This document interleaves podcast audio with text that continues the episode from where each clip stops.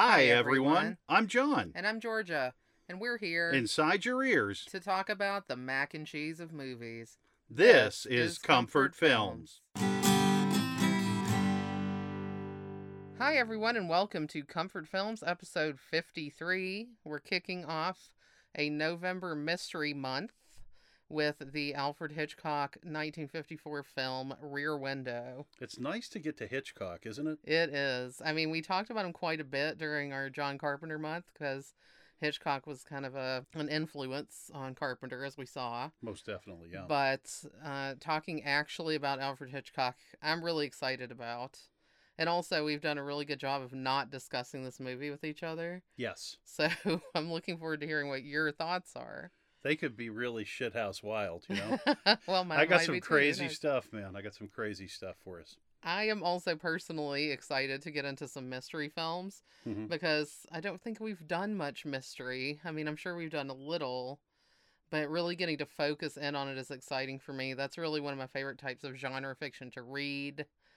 And also, I'm working on writing one, Yeah, that's and it's hard, you know. So it's really interesting to see other people kind of manage that. Like, I'm a huge fan of reading Agatha Christie and all these cozy mysteries I read all the time, especially as we get to the holiday season, because there are a lot that are set around Christmas. And I just, I don't know, that's one of my weird focus items that I like to do every year is read a few Christmas setting cozy mysteries. So this one isn't that cozy, but It's I- got a different vibe. I mean, it's yeah. and I also just want to let everyone know I am also well read. I'm a I'm a connoisseur of Encyclopedia Brown, and uh, I really enjoy that. I loved Encyclopedia Brown when I was growing up too, so I'm with you. I never was into Nancy Drew or Hardy Boys I- much. I actually was in a Hardy Yeah, Boys. oh, yeah, cool. I was in a Hardy Boys. And I did Nancy Drew once because I was over someone's house and they had Nancy Drew, and I figured why not? And it was it was cool. It's pretty similar, I Yeah. think.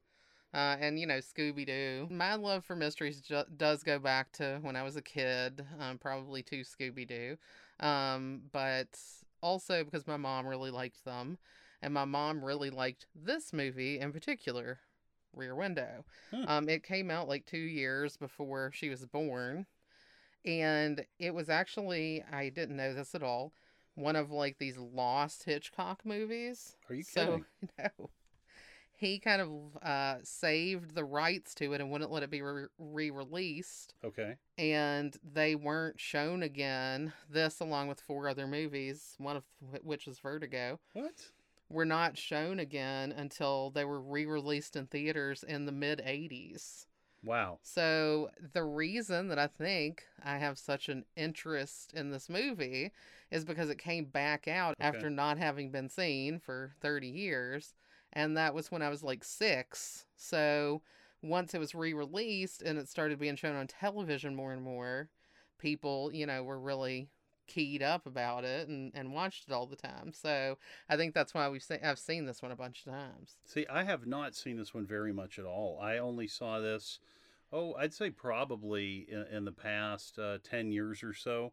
You know, growing up, what I would always see is I would always see The Birds Okay. and I would always see Psycho. Those were the movies that I saw. Other than that, I, I knew nothing. I didn't have North by Northwest.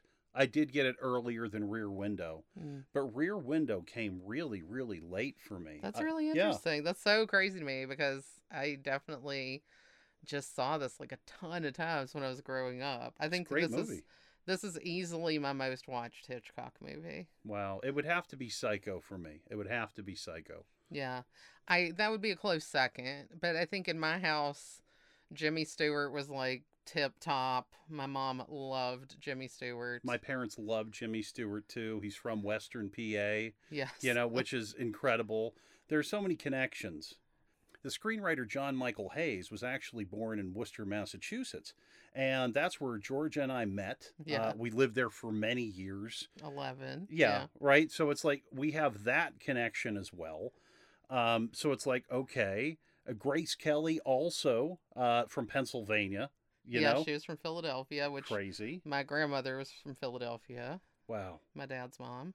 Philadelphia, Pennsylvania. Yes. I thought it was Philadelphia, Mississippi. My grandfather was from Philadelphia, Mississippi. oh, so my grandfather's from Philadelphia, Mississippi, and my grandmother was from Philadelphia, Pennsylvania, and they got married. Wow. wow. I never knew. Okay. Really? That's so funny. Okay, yeah, I never kept that straight. I never did. Wow, that's incredible. It's weird. And as we said, James Stewart, he was born in Western Pennsylvania, and my mother was also born in Western Pennsylvania.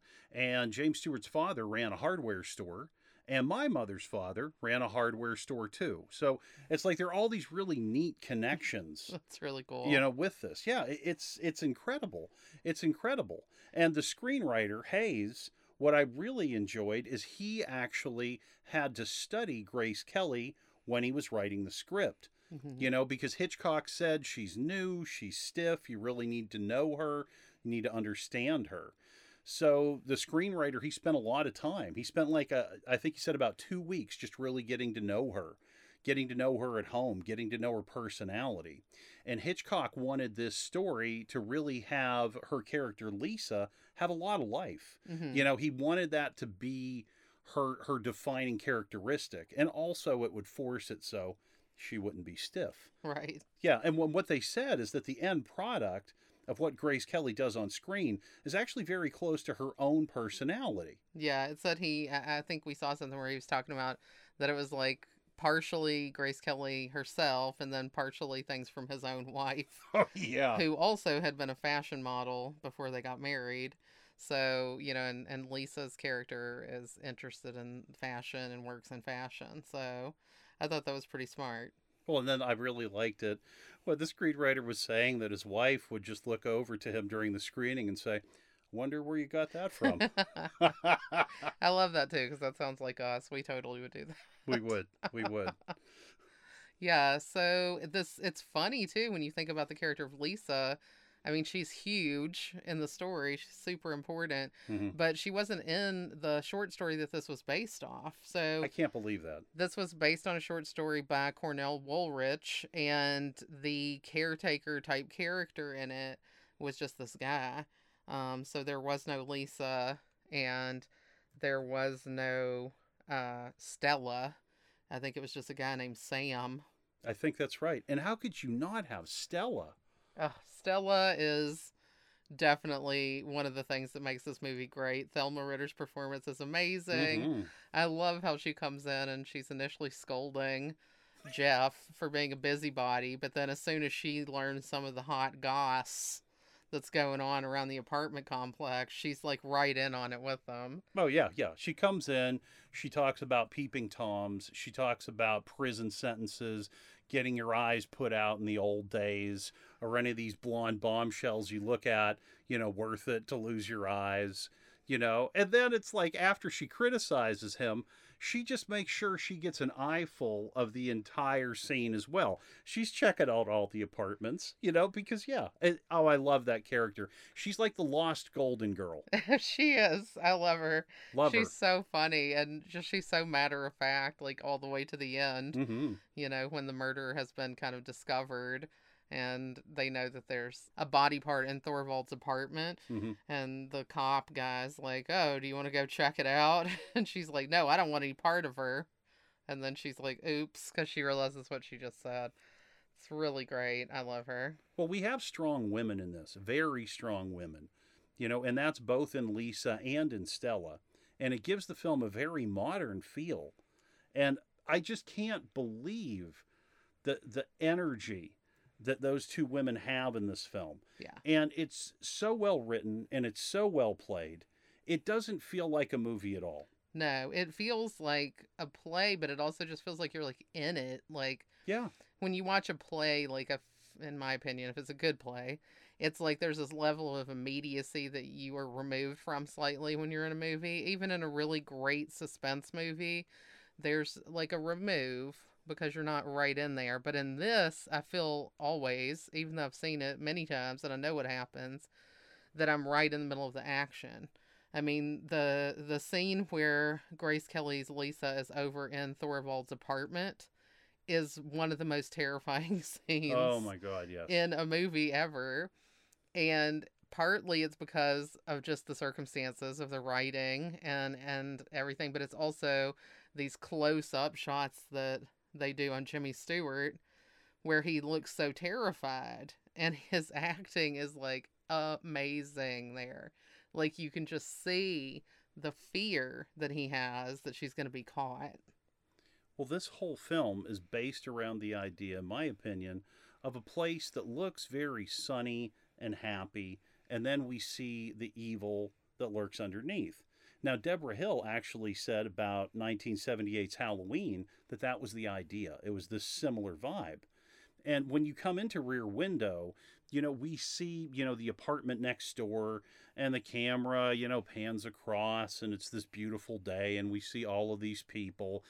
And, and it's, it, I feel like it's the opening of a musical. Yeah. I mean, we're in New York. Like, why not? You know, I feel like somebody's just going to start singing. And it's this really like singular set Yes. that they've constructed, you know, in, on the Paramount lot. And it looks like a great theater set. It's yeah. When I was younger, I was in a bunch of musicals, and I would always be, you know, on stage because I'd be performing, and you really get to see these sets.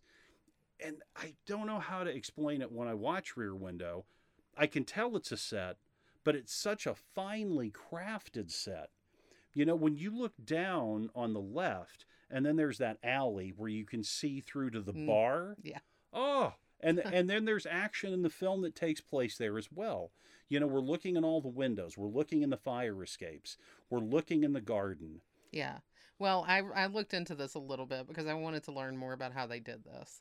And they, you know, initially Hitchcock had thought, well, maybe we'll shoot on location in Greenwich Village. So he sent some people out there to look, but he couldn't really get what he wanted and he knew how much he wanted to have control. I mean, that's the thing with Hitchcock, I think, is like his level of control over every single thing that's happening in the movie is like so high. Oh, sure, he's a genius. Yeah, he's he's really brilliant he can think about every single thing that's going on at once, all of your senses, you know, it's it's kind of unbelievable. Um, but as far as the set goes, they did actually construct the set with 31 different apartments and many of them were furnished. I, I had different uh, notes from different places.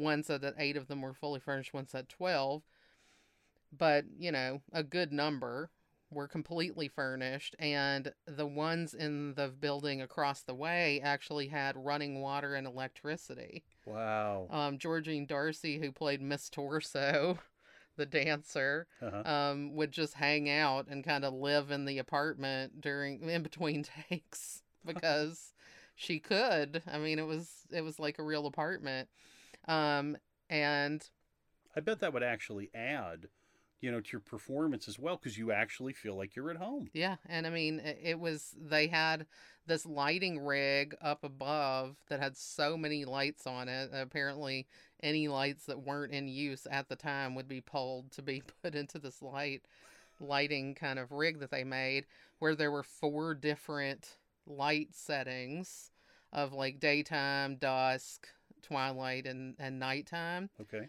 so that they could switch out the lighting in like less than 45 minutes or whatever to go from setup to setup, which is pretty unheard of to have that quick of a relight happen.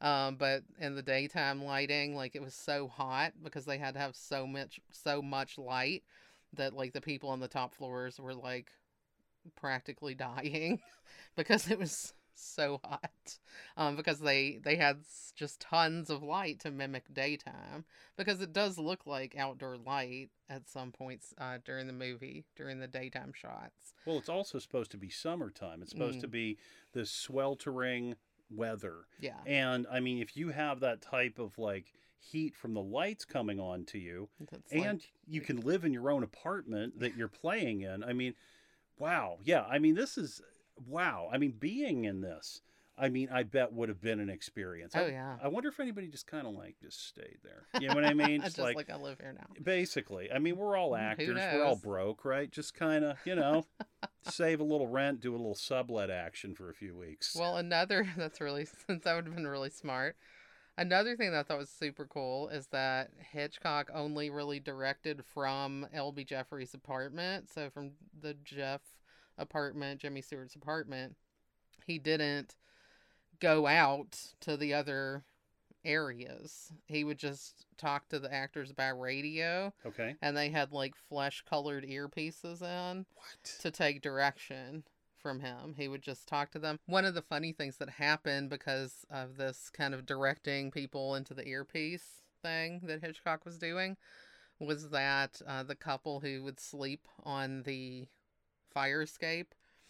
When the rain started they had to bring their mattress inside because they were getting rained on. And hitchcock went into the earpiece for each of them and told them to pull the mattress a different way but they didn't know that. So they are struggling against each other the actors actually um, because one of them is trying to pull it one way and one's trying to pull the other and they kind of start scuffling and arguing with each other. And it was so funny because it was so real that he didn't even do a second take. He just took that one. It's great. Like the guy just falls into the window at the end. Yeah, that happened for that just happened organically. Wow. And that guy is um this actor Frank Cady who was in Petticoat Junction and Green Acres. Like I recognized him and I was like, "What is he in?" I had to look him up. Well, what's also interesting in that scene is that they're out there with an alarm clock, Yeah. which he has tied to the railing Yeah. of the fire escape, and he tries to loosen it. You know, in the commotion, of course, because the rain, they want to get the mattress in. He just drops that alarm clock. And it goes off. oh and it's god! just ringing. Yeah, that scene is hilarious to me. I thought that it was pretty smart though to sleep on the fire escape like that because you know they probably don't have air conditioning and it's hot as heck at the beginning, hmm and you know going outside to sleep pretty smart. Yeah, there's some smart people out there. The lighting setup was all run from Jeff's apartment as well. All the switches to go to different setups were in that apartment. This is absolutely incredible how modern this setup Oh, yeah. is. Yeah, I mean, and again, how innovative. I mean, it- nobody had ever done anything like this before. Alfred Hitchcock wanted to do it this way, and he figured it out. He and his crew figured out a way to do it. There were two different camera kind of setups. Um, so the uh, cinematographer on this was Robert Burks, who was Hitchcock's favorite cinematographer and also friend. Um, there were there was one um there were setups in the apartment with the camera and then outside to get like across the way and into the other apartments there was like a, a camera with a telephoto lens on a crane to kind of go and take the other shots. Um, otherwise it was inside the apartment. So Wow. again innovators. This is what i love. This is what i really love about movies because the whole thing is when you watch the movie you get the story because of these really smart people doing really smart things. I don't think that there is another director who could have told this story this way um, because it's just so intensely thought out even the sound you know we kind of accidentally stumbled onto a documentary about alfred hitchcock's use of sound in different movies but in Rear Window, I was shocked by like how much note taking he did and what kind of notes he would give to, you know, the sound people saying these are the sounds I want here and here and like he would just it would always be like a second script that was just sound cues. Well, it's I, I mean I've worked as a director and I understand you need to have specificity, but specificity to the level that Alfred Hitchcock had, I, I never had. I, I've never seen anyone with it. Yeah. I didn't know that you could go that far because when you're directing, and and you've directed as well, it's like you're using your mind to really kind of play everything out in your mind at once. You know, it, it's like okay, here it is. And then, you know, you try to to have people reenact this vision that you're seeing. But I I mean, I just can't imagine to the second, you know, being like, "Oh, I want it to sound I, it was actually, I believe, from the birds, so it's Mhm. not from Rear Window. But this, this is the one that uh, stood out to me. Uh, someone was running from the birds, and they jumped into their pickup truck, and they turned on the truck, and they sped away. And they said, well, Hitchcock said that he wanted the engine to sound like a person screaming. yeah. The what? That's that's, that's what I'm thinking. Like he he could okay it's it goes beyond visual storytelling because movies are visual storytelling and the exciting thing about movies as compared to theater for example is that by using a camera you can guide the viewer's eye to what you want them to see. If i'm watching a play i can look at whatever i want. Right. if i'm watching a movie the camera is showing me what to look at. But beyond that he's also telling me what he wants me to hear I mean, I don't think that a lot of directors go that hard to like be thinking about exactly what they want you to experience in all of your senses. I mean, I- think that's kind of a level of detail that I think is hard to achieve in your in my mind. Like, I don't know. I'm not a very sensory person anyway. So like for me, it would just be like, oh, I, I would be manipulating people mentally rather than with their senses. But I I think it's pretty amazing, and you know he's also directing actors at the same time. Although I take it from what I read that like Jimmy Stewart said that he doesn't necessarily direct actors in the way that you normally think of somebody directing actors, and Thelma Ritter said the same thing. She said he wouldn't tell you if he didn't like your performance. He just looked like he was going to throw up. that would motivate you, right? that would really take you down.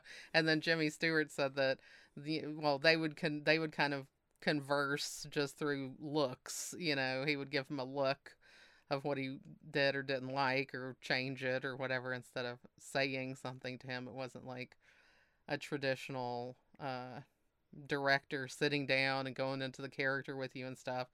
Stewart said that, you know, he thinks Hitchcock kind of just cast people who he thought would just do it the way he wanted to without him having to tell them. Sure. I mean, that's one of the things, you know, all- the things that, you know, when I was in school and, and when I would go to different teachers, that's what they would say. They would say a lot of the times that when you go into a film project, you have to be a self directing actor because the director has so many other things to worry about other than you.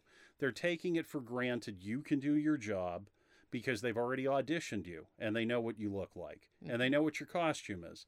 So it's just like, you know, you got it. You know, um, for me, with Hitchcock and, and his directing, it's uh, man, it's so interesting to me because I would be a lot more interested in working with the actors on the performances to generate that experience. And I would have, you know, some ideas for light or sound or set, nowhere even near, right, what he has. Yeah. Um, it, it's a different way of working, but obviously the way he does it is the way to do it. you know, he said that with Rear Window is like the purest form of of cinema because you know what do we see? We see Jimmy Stewart and we see him, you know, with the camera or the binoculars or his bare eyes, right? Then we see what he sees, right? Then we see his reaction. So I mean that's that's it. I mean that's it. That's that's the tennis game right there. So it's like you have exactly the experience. I, I mean it's incredible. And they also talked about um, in one of these interviews that if you actually changed the middle image, okay, and if, if this can be outside of Rear Window. So in film, if you see someone, you see what they're looking at, and then you see them again, right? If you change that middle image, you will get an entirely different reaction from the audience. Even though Mm. the actor has not done anything different, you're still using that same reaction shot. So it's like our perception in the moment. You have to be a psychologist. You have to be an electrical genius. you have to be so smart on all levels, you know, to, to achieve this. And just detail oriented. I mean, uh, we read this interview, this amazing uh, Hitchcock Truffaut book. yes. um, which has this extensive interview between these two great, great directors. And the rear window section, they discuss like your introduction to L.B. Jefferies and how, you know, instead of having a discussion about how he ended up laid up with this broken leg, they just take you through. You see this guy with a broken leg in a wheelchair. you see his broken camera, you see a photo of a car crash from very close up, and you know what has happened to him. So, in just like this maybe five second camera pan across the apartment, you've told a story that you can cut out like, you know, probably two minutes of dialogue just because of what's in the camera frame. It's so intelligent when people really know how to use visual storytelling. I have to tell you, that's something that I still always have to, to retrain my brain to think about. I always want to talk it out. You know? I do too. Right. like- I just want to discuss, you know, and like that's why we have a podcast. that is exactly why we have a podcast. Now, all right, this is an aside that I do want to bring up, but I do think it's interesting. Okay. So when I was talking earlier, I, you know, was going to say Jimmy Stewart, then I stopped, and then, you know, I just went ahead and did it. The reason for that is he's credited as James Stewart. I don't know him. You know what I mean? I have, what right do I have to call him Jimmy? He's older than me, right? Like, you know, it's just like, and everybody does it. It's just like a thing. And it's just like, I, I don't know this guy at all. I mean, he's like an icon, you know? His acting, so strong, you know? And I always had the respect your elders thing going, you know? I, I just don't understand why we just get a free pass to just call him Jimmy. You know, like nobody, I mean, well, Hitchcock was Hitch, right? But who got to call him Hitch? I don't know that. I mean, I'm almost calling him Hitch myself too, so Hmm.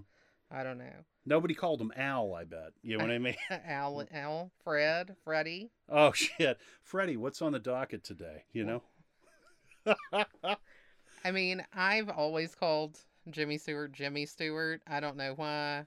I don't know if it's something where when we were younger, people referred to him more by that. Um, I heard it a lot when I was younger, and you would always hear Jimmy Stewart. But it's just the question is, what gave us that power? You know. know? well, I mean, people go by different names, I guess. I mean, James Stewart is kind of like his formal given name, and Jimmy is probably like a nickname. Right. that people just norm like called him.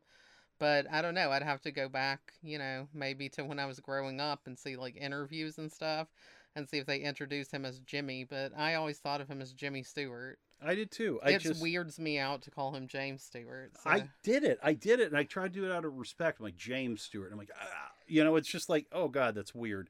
But again, it's just like, is this okay? Like, I don't know. Like, if I knew him, if he said, "Call me Jimmy," you got it, you know. But I don't know you. I really respect you. You're older than me. I don't know. So I just wanted to to get that out of the way, you know. So Well, there it is. it's up to you. I'm gonna keep going with the Jimmy.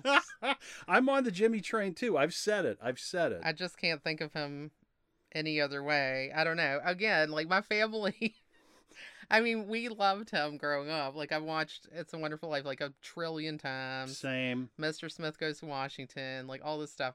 So for me, it's almost like he is a friend of the family. Okay. Like I feel like he could have been like my grandfather's bestie or something. hmm I don't know. Like I just, I guess that's it for me. I just think of him as like, I, I probably do have too much of a familiarity with Jimmy Stewart because my entire family just thought he was so great when we were growing up. Like we call him J Dog. if You you, know? want to, I'm What's not up, gonna stop J-Dog? you. Like I don't know, JS, Hmm. Stewie, J Stews. I don't know. Stewie. Anyway. Yeah. Okay. So, um, one thing I did want to mention before moving on from the sound is uh, the music in the movie is well, pretty much that, and all the sound is diegetic sound. After the first like three scenes or three shots where it has this orchestral score. So it opens with this orchestral score, and then once that fades out, everything else that you hear is happening in the film. That's what diegetic means. So, um, if if you hear a sound, it's supposed to be happening within the world of the film. It's not like a soundtrack or something like that that was added. You know, you hear the dog running around. You hear any music that you hear during the film is coming from another apartment. Either they're playing a record or it's uh, the guy over in the studio apartment over to the right, and he's you know working on composing. Another point, and this again, this is like digging in with the sound. Uh, it can be diegetic, which means it's in the film, but if it is like the soundtrack, it's non-diegetic. Yeah, so like so there you go. yeah. Yeah. if you're hearing a song playing in the movie and then it switches over and you see that somebody is listening to the radio, then you know that's a diegetic sound. If the soundtrack is playing while somebody's surfing in the middle of the ocean or something, that would be non diegetic. What if like Jimmy Stewart surfing in the middle of the ocean, listening to Tears for Fears? Non diegetic. Also anachronistic, but well, he It- died in 1997, okay. I so he could have been, you know, surfing in the shout. 80s. Yeah, Yeah. I could. Everybody wants to rule the world. Great song for everybody. I'm It's really like off 70 he's surfer in his 70s i guess that happens I feel like I'm Fred Willard in Best in Show tonight. So, uh, yeah, okay, that's that's funny though that's good it's enjoyable. I mean just to be funny again i read that the reason that raymond burr got cast in this film as lars thorwald is that it was easy to make him up to look like david o. Selznick who hitchcock really disliked profoundly for That's meddling a lot with him. David selznick was a producer and Hitchcock didn't like how much he tried to mess around with him when he was directing something, so he made him into a villain in the film. Well, how about the fact that Raymond Burr was most well known for playing a good guy? Perry Mason, he was this lawyer good guy, you know, and he would solve the crimes. He would do the right thing. You trusted him. He was rock solid. And this film really gets into your head with that. Yeah. You know? He's scary. I It's mean, terrifying. and he's like physically imposing, you know, you Mhm. feel like he could really like beat the hell out of somebody. Um yeah, he also later played Ironside and was in a wheelchair like LB Jefferies. So Oh, wow. well, we also have other people in this apartment complex. Like we have Miss Lonely Hearts. Yes, I think that's a great character, and I was really interested in, in that this time when I watched it because, you know, she's very sad. And what's going on with her, you know, she is lonely, and she, like, the first time we kind of see her, she's kind of going through this imagined date in her mind. She set her table for two people. She's kind of like playing out what it would be like and then she just gets really sad at the end and you know we see jimmy stewart watching her go through all of this and he's you know basically he's spying on everybody Yes. in this complex throughout the entire movie Mhm. um, he's seeing intimate sin- intimate things that he shouldn't be seeing from these people and you know again it goes back to what you were saying about you see him you see what he's seeing then you see him again and his kind of reaction is what guides us in our own reaction and in that you know he has this he's kind of laughing at the beginning but then when he sees her you know what she's actually doing he gets really sad Well, it is because at first it seems playful, like she's having a good time. yeah You know, just like a kid when you're playing pretend and you have the imaginary tea party, and you're like, oh, okay. But then, you know, when she just breaks down and cries, it's horrible. It's Yeah. heartbreaking. yeah You know, it's this movie has so much going on that it's hard to follow one track. So at this point, I think I'd like to talk about what he's seeing next door. So he sees Miss Torso, right? And she is a dancer. And, you know, she's like bending over, and you get this shot of her rear end. And, like, you know, Jimmy Stewart, you know, is like thinking it's pretty good. You know, she bends over and she doesn't have a top on. You know, we don't see the front, we can tell from the back. And then she puts a bra on. And, you know, then she turns around and she keeps dancing while she does everything in her apartment. hmm And it's just a very fun thing that's happening. Again, this is the beginning of the film where you feel like it's going to break out into a musical. yes that's true for you know? sure and you got a dancer so that Right. even lends more to that feeling Well, it's I, I mean the problem that this movie has, well, it's not a problem. Where this movie gets to be strange is when you really start thinking about what it is that Jimmy Stewart is doing. Okay, follow me on this. This gets weird. okay. Jimmy Stewart looks out his window with his bare eyes, okay? And then he'll if and then if he's really interested, then he wants the binoculars. Hmm And then if he's really really interested, he wants that camera with that long telephoto lens. Yeah. I feel that this is a sexual metaphor Oh wow. Okay, so yeah, this all of this gets pretty wild. Okay, so we start with Miss Torso, and I, I feel like that is probably the the the easiest way to to find our doorway into that. Um, because you know at the beginning we do see a dancer. People could be thinking of a strip tease and you know she also has you know different people over to her house later on. She has many suitors. And he's always wanting to know what everyone is doing next door. When they look at miss lonely hearts okay so we talked about the dinner scene by herself. Hmm now she actually has a suitor come over okay and it looks like it's going to be a romantic situation and you know so they pull the blinds and at this point jefferies has actually roped in other people Yeah.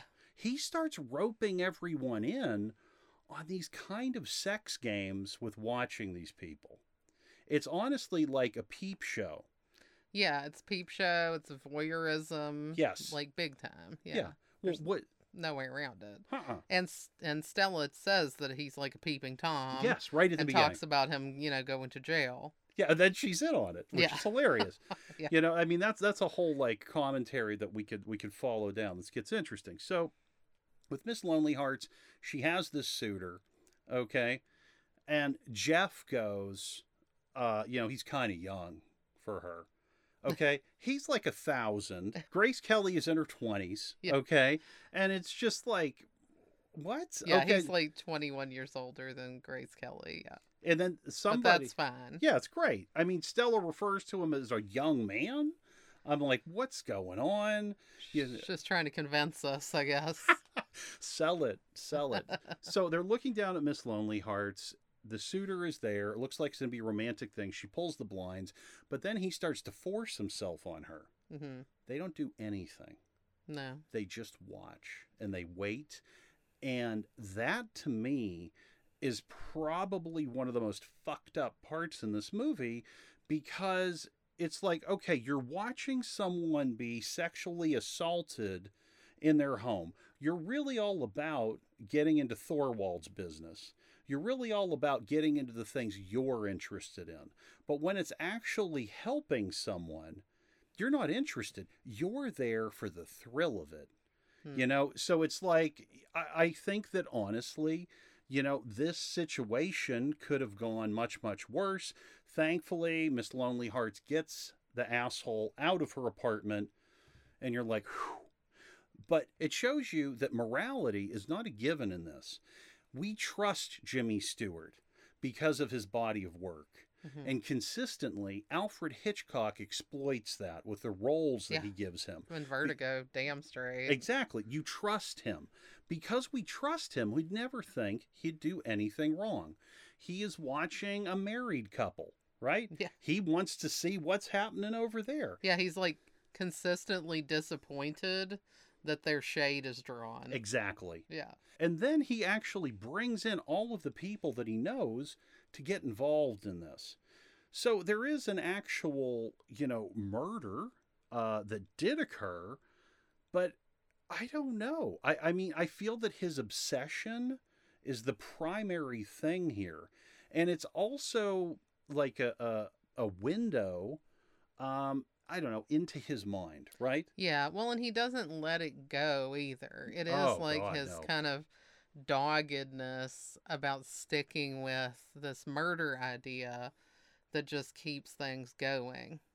Um, I would say that to support your point, only kind of at the end, right before, you know, their big confrontation, do they do something to like um interfere to help someone. And that's when Miss Lonely Hearts is about to OD on drugs. They call the police intending to tell them to go to her and they're on the line when Thorwald break goes back into his apartment where Lisa is. But they had called the police because of her to help her. She stops taking the pills because she hears the song coming from the songwriter. So they do something good. Eventually. Event exactly. Eventually. And Which only it's conveniently set up that way to stop them from being able to call and warn Lisa that Thorwald is coming because they are kind of wrapped up in what's going on with Miss Lonely Hearts instead of doing what they're supposed to be doing, which is watching for Thorwald so they can warn Lisa to get out of there. When they're looking next door, in particular when Jimmy Stewart is looking next door, he sees Thorwald and his wife at the beginning. And, you know, Lisa wants to marry Jeff. Yeah. And Jeff is like, you know, I I, I want to be a man of the world and I, I want to be out there. He's basically like, I'm too cool for you. Well, he's also like, I want to keep it open so I can keep playing the game and I can keep hooking up with other people. I mean, this is really weird too, okay? But think about this. So, physically speaking, he's got one leg out and one leg in a cast. And that's almost like his feelings on the relationship with Lisa. He's one in and one out. Yeah. Okay. And when he looks over, you know, at Thorwald and the wife, okay, he's like, oh, look at this. She's just nagging, and all wives nag. Then he sees, you know, the other couple with the dog that they love, and they seem fun to me, but they bicker and they're eccentric, and that's not the life that he wants. You know, this isn't an order in the film of how he sees them.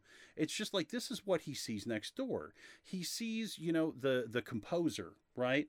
Who is always working and he has, you know, people over. He has Alfred Hitchcock over yeah. who's, you know, fixing the clock. Um, yeah. and then he has people over to play music with later. But, you know, that's a guy that's dedicated to his work. So I feel like that is kind of like really upsetting to Jeff because he can't go out and do his work. Yeah. Correct. But he has to hear and see as over the course of the film, okay, that this musician composes the song Lisa, right? Mm-hmm. Which we finally get the finished version of at the end of the film. When he now has two legs. Well, at that point, when he has two legs in a cast, he's not looking at the window anymore. That means he's fully committed to being married. And I think that's an amazing point. How brilliant is that? It's crazy, man. It's just like there's a lot of weird stuff in this. And one then, leg in, one leg out, and then at the end, it's two legs. That's there. In. Yeah. If we jump to the ending quick, where he's got his two legs in, now this is gets very interesting. So at the end of the film, you know, he's got the, the two legs in a cast and the wheelchair is facing away from the window.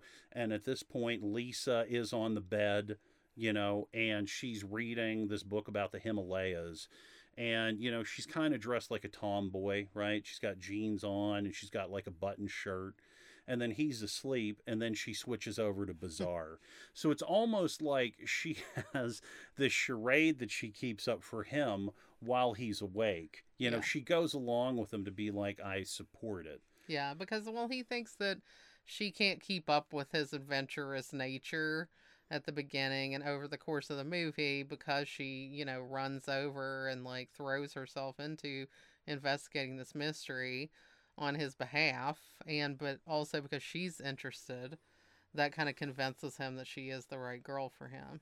Now, I don't know if this is a real restaurant. I don't know if 21 is a real restaurant when she brings the food over. You know, maybe it was. It I, was, yeah. Okay. Well, that's I'll... not where their food comes from because they shot this in L.A.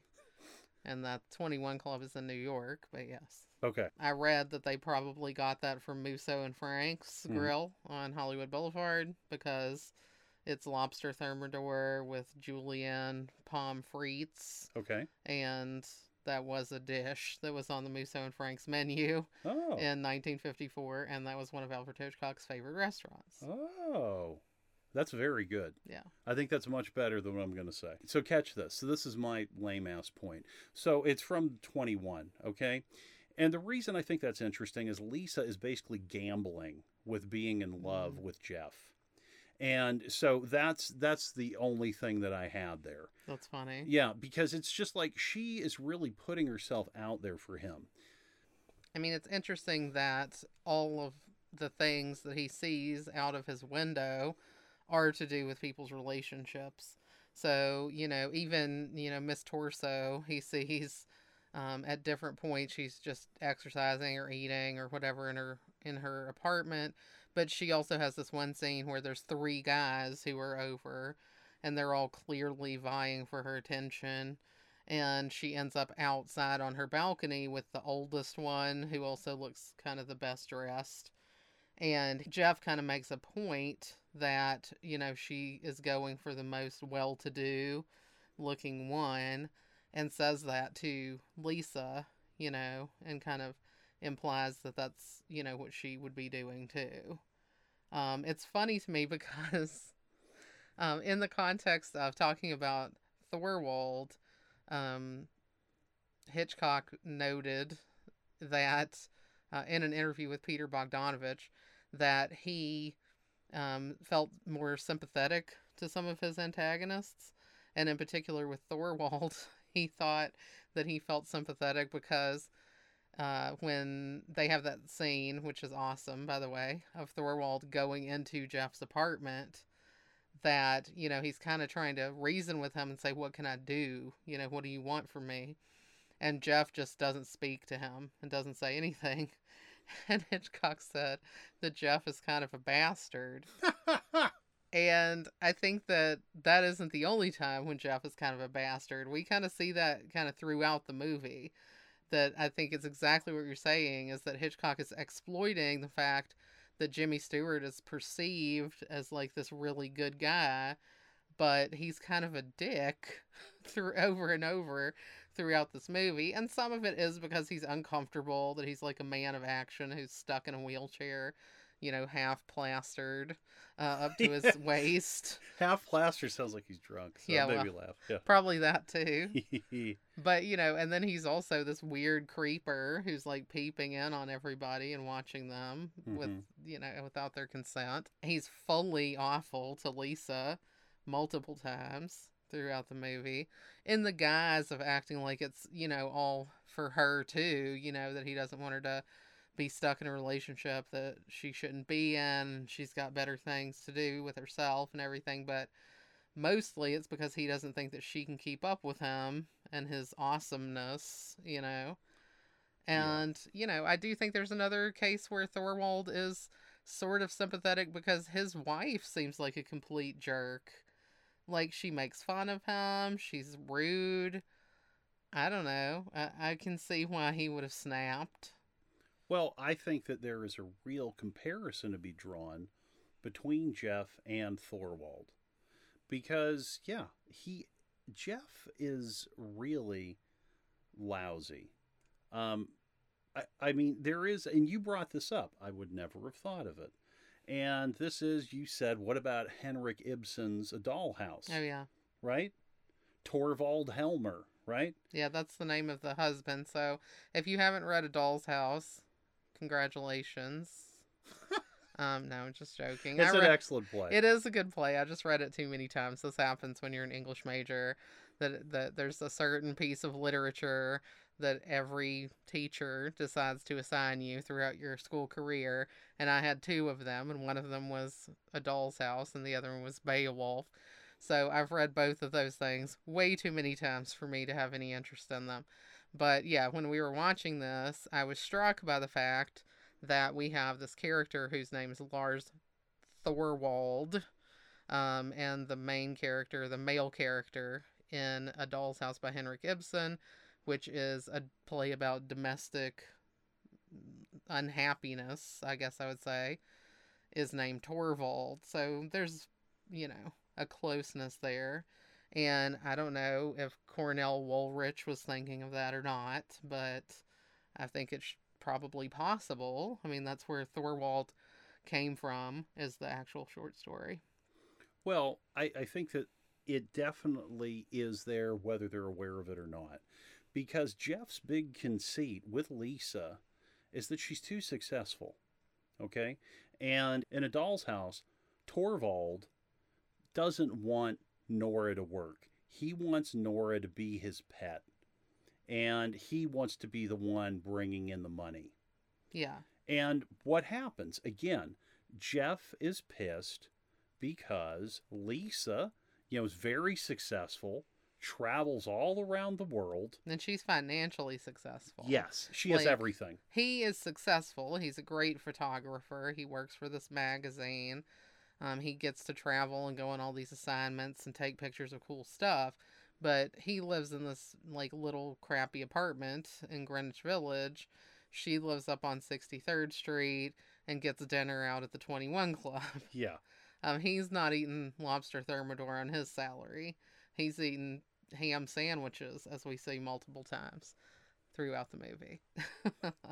It's I, I think that's really where where the connection of it comes in is is that he wants to be the one that is making the money and has the freedom. That's really interesting. And yeah, I mean, because the Torvald Thorwald doesn't really fit as much um, from what we get to know about the Thorwalds. Um, what we see there is that we have this the wife is kind of in the bed. Um, I'm assuming that we're supposed to assume that she's sick or something, but uh, I don't see that. What I do see is her kind of making fun of Lars and, you know, them kind of getting into an argument about things. Well, that's like a mirror reflection of Lisa and Jeff. And, you know, because Jeff is like Thorwald's wife.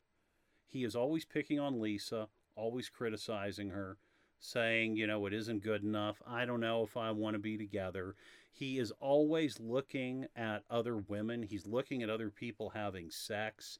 That is a lot more interesting to him than her. And there's even a scene where they're like, you know, she's like lying with him and they're Yes. kissing, and he can't stop thinking about what's going on in the apartment across the way. Yeah, and I feel like again, it's it's almost like some kind of, of, of sexual game. It's like this sexual energy that everyone gets caught up in. It's this titillation, it's this thrill. Again, just like a horror film. Yeah. You know, and at the end of the film, what happens? Okay. So Thorwald and his wife are out of the picture, and we have Jeff and we have Lisa. Jeff, at this point, both of his legs are broken, so they're both in casts. He's in the wheelchair. He's facing away from the window, right? So he's got the double casts. That means he's committed to her. He's not looking out the window. That means he doesn't have a wandering eye anymore. The temperature has gone down. Yes. So at the beginning it was almost 100, now it's like 70, so it's nice and pleasant and and cooled down. Yeah, the, you're you're right on it. And then what's happening? It, it's like we see then we see Lisa and she's laying on the bed and she's got on these jeans and she's got this red button-up shirt. She's kind of dressed like a tomboy. She's reading this book on the Himalayas, you know, which I'm sure would please Jeff, you know, show she's rugged and ready to go. And then, you know, he's asleep, so she switches over to Bazaar. So it, it's very interesting because really what we have across the street is Jeff is like Thorwald's wife. Yeah. You know, and, and so it's like, and at the end, I guess we're saying that Lisa is like Thorwald, but you know, a better version. But you less know, murdery. less murdery, no shitty costume jewelry. I mean, in oh the my heavens. Yeah, yeah. watching this with like a f- oh. watching this, you know, on a, a tube television in the mid 80s and watching it on like a 4K, you know, capable television now are two different experiences because when we see, you know, what uh, Thorwald is pulling out of his display case, like he's a salesman, so he has this case. It's this costume jewelry, and it really does look like plastic Mardi Gras beads. It Well- looks terrible. looks horrible. But you just you made me think of something else. Lisa is selling fashion. No, that's true. She is. She talks about having a sales meeting and then going to look at these dresses and all these things too. Yeah. She's a very successful salesperson. And she sells high end items. Yeah. Yeah, it, it's it. This is another weird thing that I noticed. So next to the window that Jeff's always looking out on the left, there's a photograph of just like you're looking out the window, and I think it might be the Empire State Building. Mm. So it's like next to the window, the open window that he looks out of, is a picture of you know your view of looking out a window.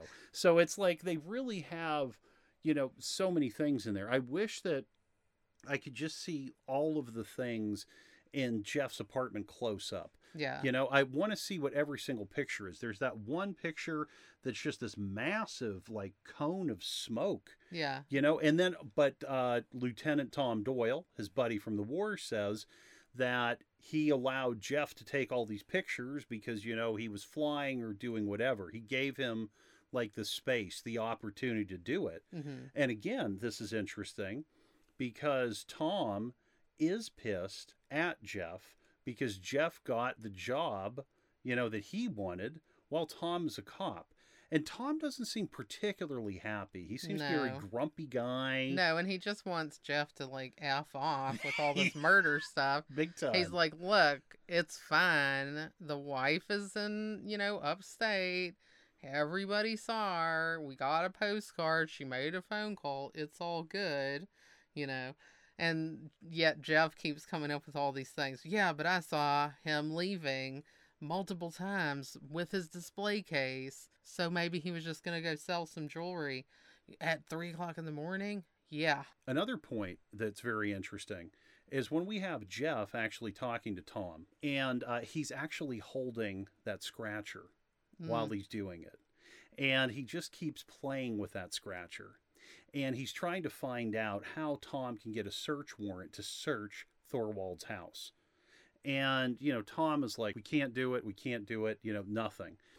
And Jeff just keeps holding that scratcher. It's literally like he has an itch that he can't scratch. Mhm. And we do have that other scene where he did have a real literal itch in his under his cast and he's finally able to scratch it. So that's really funny. Yeah, yeah. The other reason that I think Tom is upset with Jeff and all of this information because it's like, oh, Jeff thinks he can do my job too. He just gets to do everything. It's like, of course, of course, Jeff. You know, you're the lucky one. You're special. you know, I'll just continue, you know, with my my life. You know, I don't know what his marriage is like. I don't know if he you know, is pleased with that. I don't know where they live. Jeff has, you know, th- this loving, beautiful girlfriend who is financially successful. And so Jeff could just like, he could, I don't know. He could do nothing. He could Yeah. write a book. He could just do a book of photographs. He could do anything he wants to do. The world is his oyster. Yeah. Yeah. What's really funny to me is that the criteria for like everybody deciding that, oh, yes, this is actually a murder is that Mrs. Thorwald's wedding ring is still in the apartment. And they're all like, but if she was alive anywhere, that wedding ring would be on her. And I'm just like, uh, well, I guess if John or I uh, ever is, is, you know, found murdered, the other one is in a lot of trouble because neither one of us ever wears our wedding ring. So if somebody's like comes to the house and they're like, but the wedding ring is here. Circumstantial, yes, wouldn't work for us. I don't even know where my wedding ring is. I I don't know. I just I'm like one of these weird people. I don't like wearing things. It isn't like you know we're not committed. It isn't like we're Yeah. not married. People give us a lot of Oh crap about it, but we so just much shit. I just don't want to wear the wedding ring. I, I, I used to wear rings all the time. I used to wear a ton of them. I would have like I had three that were for my left hand and two that were for my right hand. I wore them all the time, and I just got to the point where I just didn't want to do it anymore. I just don't want to wear rings anymore. So I wore my wedding ring for maybe like six years, and then I just quit. And you might have worn yours for like two years, but it kept flying off your finger. Yeah, people like get an extender, get this, and then I would see like people. Do you ever see these people that like take off their wedding ring and it's like I don't know, fucking alien skin under there? Do you know what I mean? It's like I still have a mark from where I used to wear mine, oh wow, Do but I? haven't worn it for many years. But like, yeah, I used to have the tan line or like the yeah little fish belly skin underneath because you never take it off. And I've also seen people who, like in your case, where their ring flies off, they like put like masking tape or something on it, and it gets What? gross. You don't want to do that. I'd just rather not wear it at all. It's no big deal. But boy, people have a real toot about it. So they, yeah, definitely. Well, and also I would need to take mine off a lot too. yeah. And if you forget to take your wedding ring off, that could be a pretty big problem.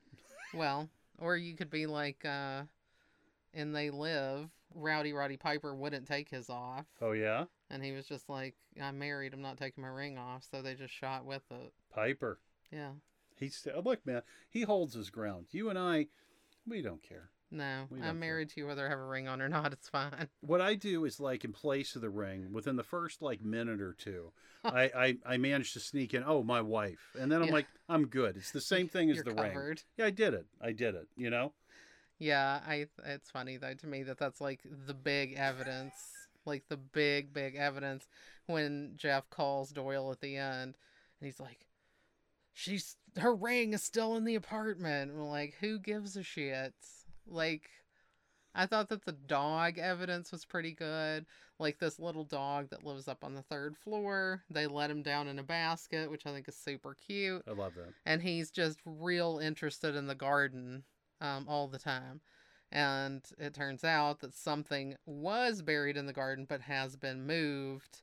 And, you know, the most evil act for me is not that Thorwald kills his wife, but it, that he kills a little dog. It is so bad. Like I just started thinking about John Wick. Like I didn't remember about you know Thorwald murdering this cute little puppy. I was Oh, so awful. upset. I've it been was so upset- upset. And then they they pull up they pull up the corpse. Yes, oh my basket. god! It's oh, they, awful. Oh, they hold. Oh, It's yeah. so sad. Oh, I've been horrible. traumatized by this since I was like a child. I mean, Mrs. Thorwald was kind of an asshole. That little dog did nothing to deserve that. So I was very upset about it. Well, in the actual like Truffaut Hitchcock thing, Truffaut was like, "Oh yeah, it's kind of funny, you know, these people get so upset about the dog," and he seemed like you know kind of a D, You're and like, then Truffaut sucks. pretty much. Well, then Hitchcock is like, "Well, that's their child." You know what I mean? He was like, I felt like he's on our team. He knew like how it. heinous it was. he gets it. Well, we have a lot of visual cues when we look next door. We also have like this red light that's outside of Thorwald's apartment.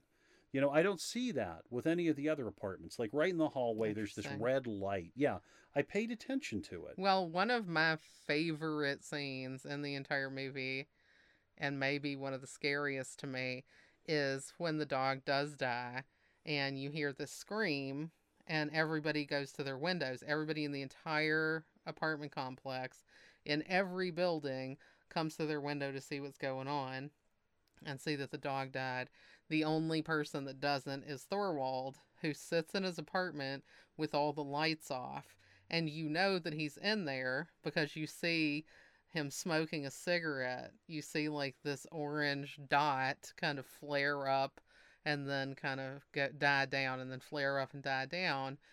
And it's just so creepy to imagine him having killed this dog after, you know, digging up whatever body part of this wife it was trying to get at and then going back up to his apartment, sh- sitting in the dark, smoking the cigarette. It's creepy. Yeah, he's terrifying. I mean, I think that there's like this real thing happening where we're showing him as like the devil or a demon because he's literally in the dark, right? So he's like the prince of darkness. He's got this red glowing orange, you know, thing here from a cigar, his cigarette, whatever.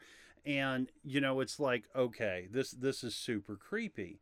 And also, it looks like Thorwald, the way he sleeps, I'm guessing it's a couch. Okay, so he just lays down in front of the window. And then when he gets up, it looks like a vampire getting out of a coffin. Now, again, this is another thing that mirrors Jeff's apartment. His bed is right next to the window. Yeah.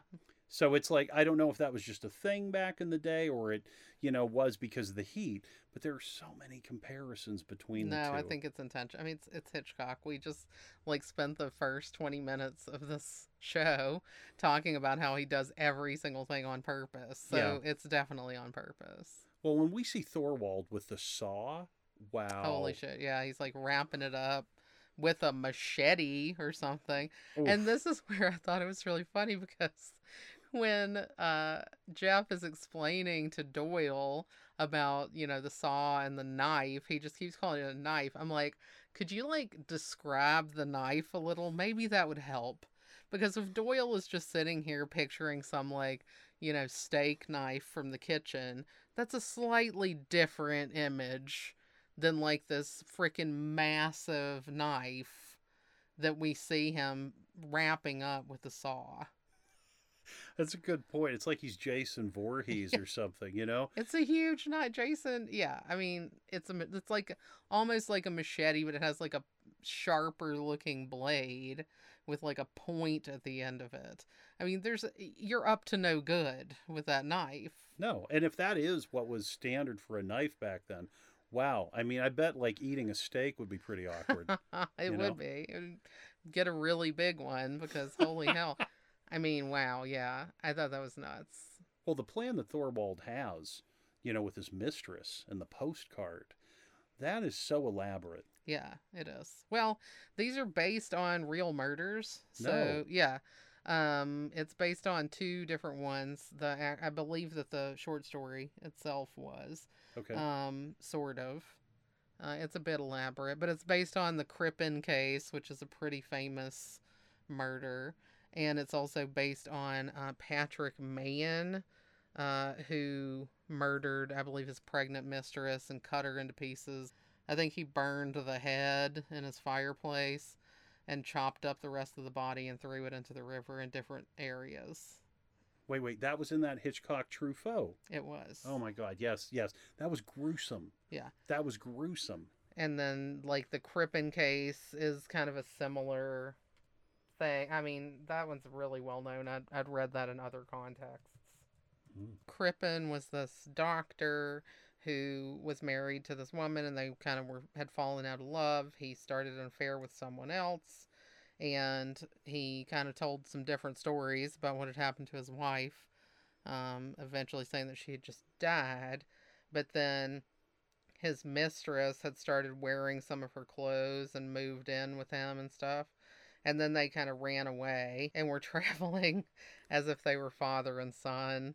Um, she was disguised as a boy. It's really elaborate and bizarre. It's a it's an interesting case. You should just look it up and read about it. But they did definitely say that was an inspiration to this movie. Wow. Because you have this guy who's in, an in an unhappy marriage. He's kind of fallen in love with somebody else.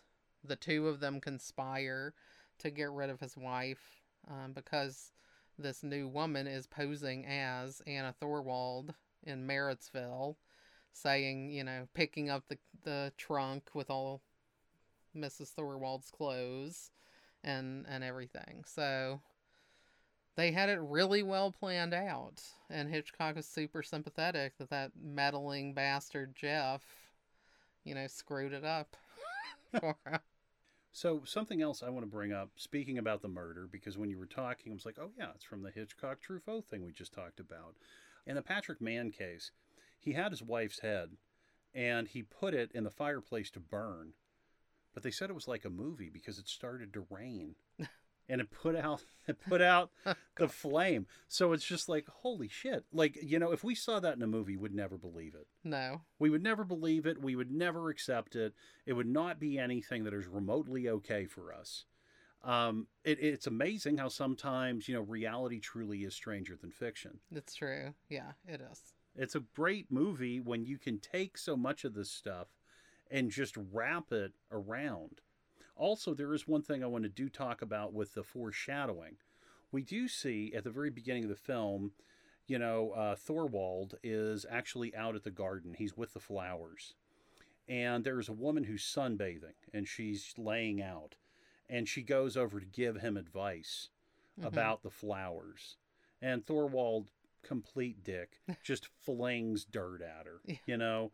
And then, you know, she's upset. I mean, why wouldn't you be? yeah, she's you know? yeah, she's kind of disgusted. Yeah, and she goes away. Well, the state of affairs with the neighbors there is very difficult because when the dog is murdered, that actually leads to the, this this impassioned uh, monologue saying, you know, all of you are horrible people. You know, I can't believe you'd let this happen.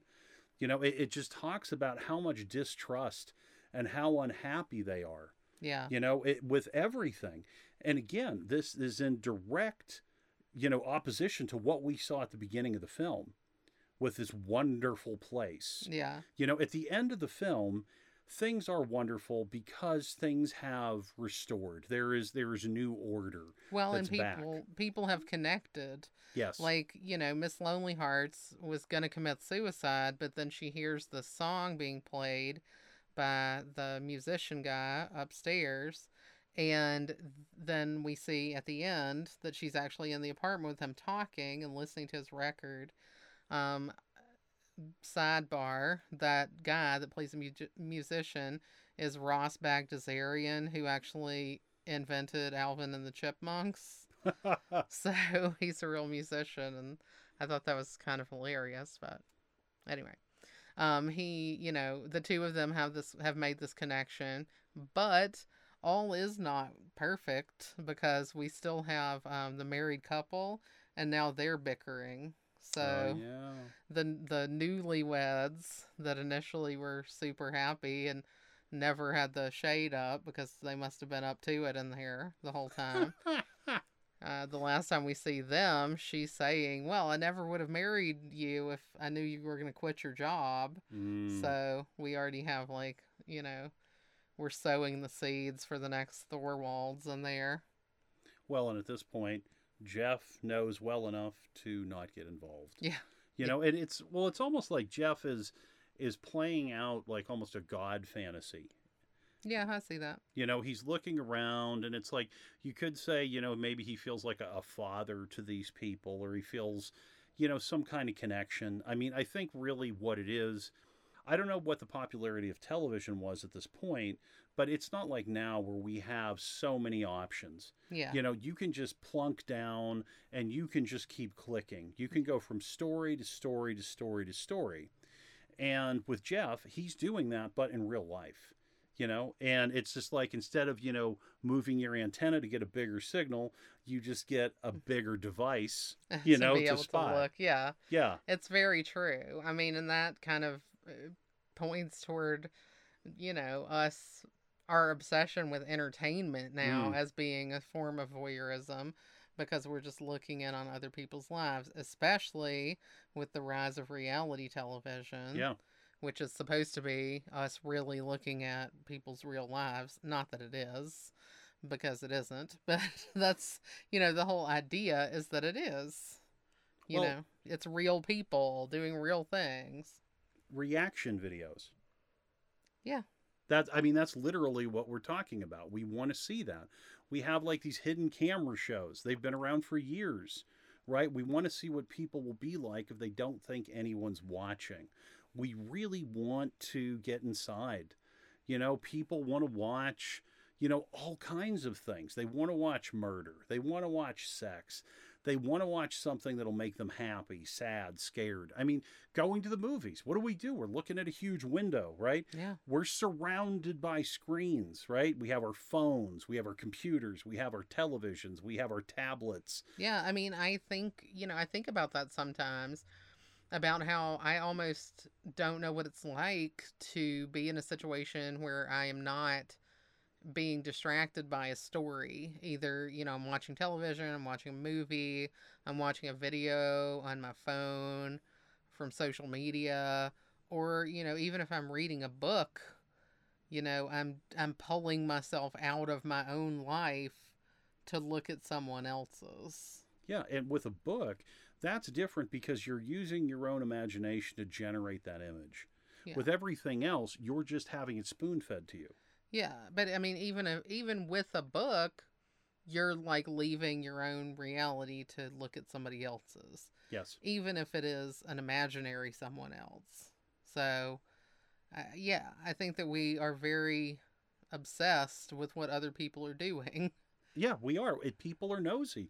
They want to know. You know, it's like we've had things even in our own apartment oh, complex. Oh yeah, You see people like you see the blinds moving because they just had to peek. yeah. They have to see what's going on. We were standing in line to get the, the signature for John Carpenter. How many people stopped in the middle of an LA street? What are you guys doing? What's going on? yelling at us from the car. What are you doing here? I mean, but you know, and, and I have to say, in our own apartment complex, if I heard a, a noise, my first thought would be to look out. When we hear noises in the street, I open up our patio door to see what's going on. You know, it's I guess it's just a natural human thing that you're curious and you want to see what other people are doing. Well, when we were in the apartment for lockdown, one of the big things that that we would do is we would look out our window. You know, we have like this big window we can look out that looks at the park, and we also set up some hummingbird feeders. Yeah. So that was like again our little video. You know, that was our show. Yeah. So it's like we we need something like that. We need this kind of I guess entertainment. We need to be able to to watch other people. I mean, maybe it's it's something where we're we're like somewhere you know comparing ourselves to others, seeing how we're matching up. Are we doing a good job? the other thing that I want to bring up is actually Jeff says at one point something al- along the lines of you know people look in on me, right? So it's like, you know, he's aware that he's also part of the show. And again, he has his bed near the window, right? Lisa's staying over, right? Yeah. you know and mm-hmm. jeff's like i only have one bed mm. so it's like they're giving them a show too so it's it's really Well, he doesn't sleep in the bed, so oh yeah that is true that is true. there's true nothing going on there this moment. There could be in the future. and you know jeff would just be like look Well, I don't know.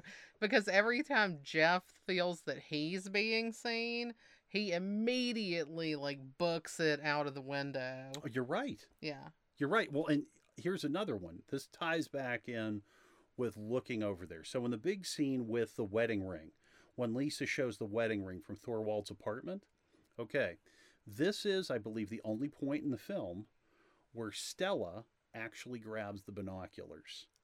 And you know jeff has of course his long telephoto. Mhm. and if we're going back to these erection metaphors, it's like, you know, Stella got, you know, like a woman chubby with the wedding ring. Oh, Be- Lady Boner. Your lady boner. Yeah, because it's like she was like, marry her. And she's absolutely right. He should marry her, you know? And it takes Jeff to put, you know, his soon bride to be, I think, you know, we, we never are confirmed on that, but I'm, I'm pretty confident that she has to be in mortal danger. Right. And then again, it's a scene where Thorwald is slapping around Lisa. He Yeah, catches her in the he does, apartment yeah. very similar to the Miss Lonely Hearts scene, and they don't do anything. They don't do anything. It's like he he's in horror.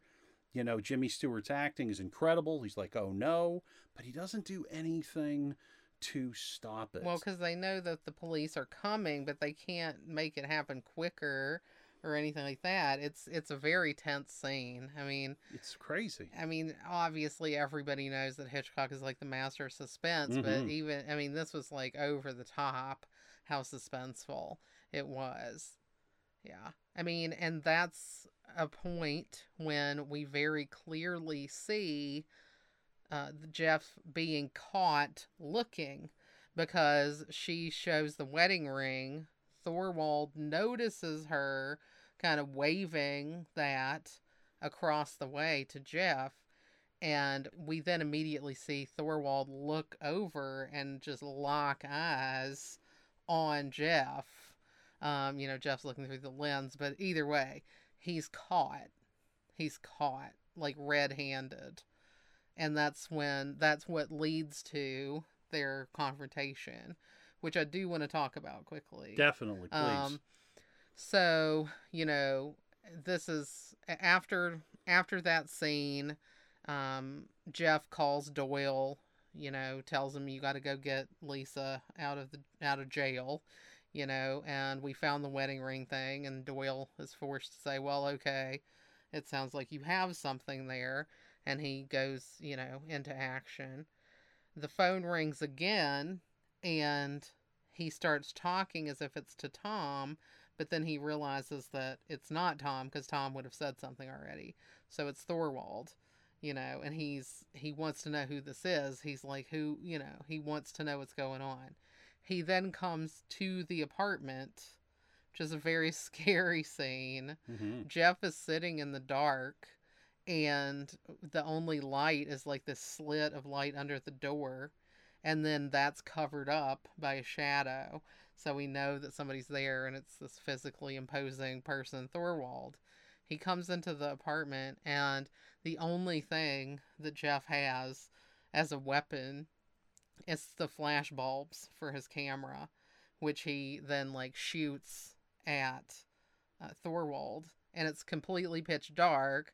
So this flash, like they did a camera effect. So it's a special photographic effect that was done by uh, special photographic effects supervisor John Fulton of kind of like this POV of Thorwald looking at Jeff and seeing like this orange kind of circle um, closing up. And they actually did this because they did an experiment of what it would actually look like if you were in a dark room and somebody did a flash bulb in your face. So, three different, uh, or not three, several crew members were tasked to go into like a blackened room and have a flashbulb go off. And all of them reported that it had like this kind of orange circle effect for them. And that's what John Fulton recreated in those kind of POV shots. So he gets them with it like four times or whatever. And then they have like this struggle, which is intense. I mean, because Jeff is there with his broken leg, and it's not just a broken leg; like it's all the way up to his hip. Basically, they Yeah. they have plastered around his body, and you know Thorwald is not a small guy. Like Raymond Burr is like a big dude, and they're like really tussling, and then like you know he's uh, he's caught, and when he's caught, uh, Jeff falls out the window again. And it's another kind of a weird camera effect of him falling that was used multiple times in different Hitchcock movies. Wow. It, it's just, it's such a great scene. It's such a scary scene. It's so well set up because he's in there, you know, with Stella. They see Lisa get arrested, right? He sends Stella out, Right? so he's by himself. It's it's just so well done. Yeah. It makes perfect sense. You get, you know, where we're headed. Uh, yeah, and to use the tool that is everything to him. You know, I love that. I, do love too. that. I think that's so brilliant. It's just so smart. Oh, what a great movie. All right, so I think that's it for our discussion of Rear Window. We went to some really odd places. so I hope that was okay. I'm an odd person. What can I tell you guys? All right. Well, it's just a great movie. I, I really love that we started here for Hitchcock, and I'm sure that we, you know, we we probably will have a Hitchcock month dedicated at some point in the future. Absolutely. Um, but you know, we decided to not just do Hitchcock mysteries. We're going to do different, you know, different director mysteries. And next week, we're going to come back and discuss The Big Lebowski, which is a Coen Brothers film, and uh, it's based on another film, The Big Sleep, uh, which is a detective story from way back in the day. So I didn't actually know that the first time I watched Big Lebowski. But No. when I did know it, it started to make a lot more sense. so I had the same thing. I, I could go into this so deep. I can't wait to talk about it. it's going to be great. Yeah. So we hope that you'll join us again next week to talk Big Lebowski uh, as our second mystery of the month. And uh, yeah, we're looking forward to continuing to dig in on this and uh, investigate. Yeah, we're going to get the clues. We're going to put the bad guys in jail. You're busted, buddy. All right, everybody. Until next week, stay comfy. Stay comfy.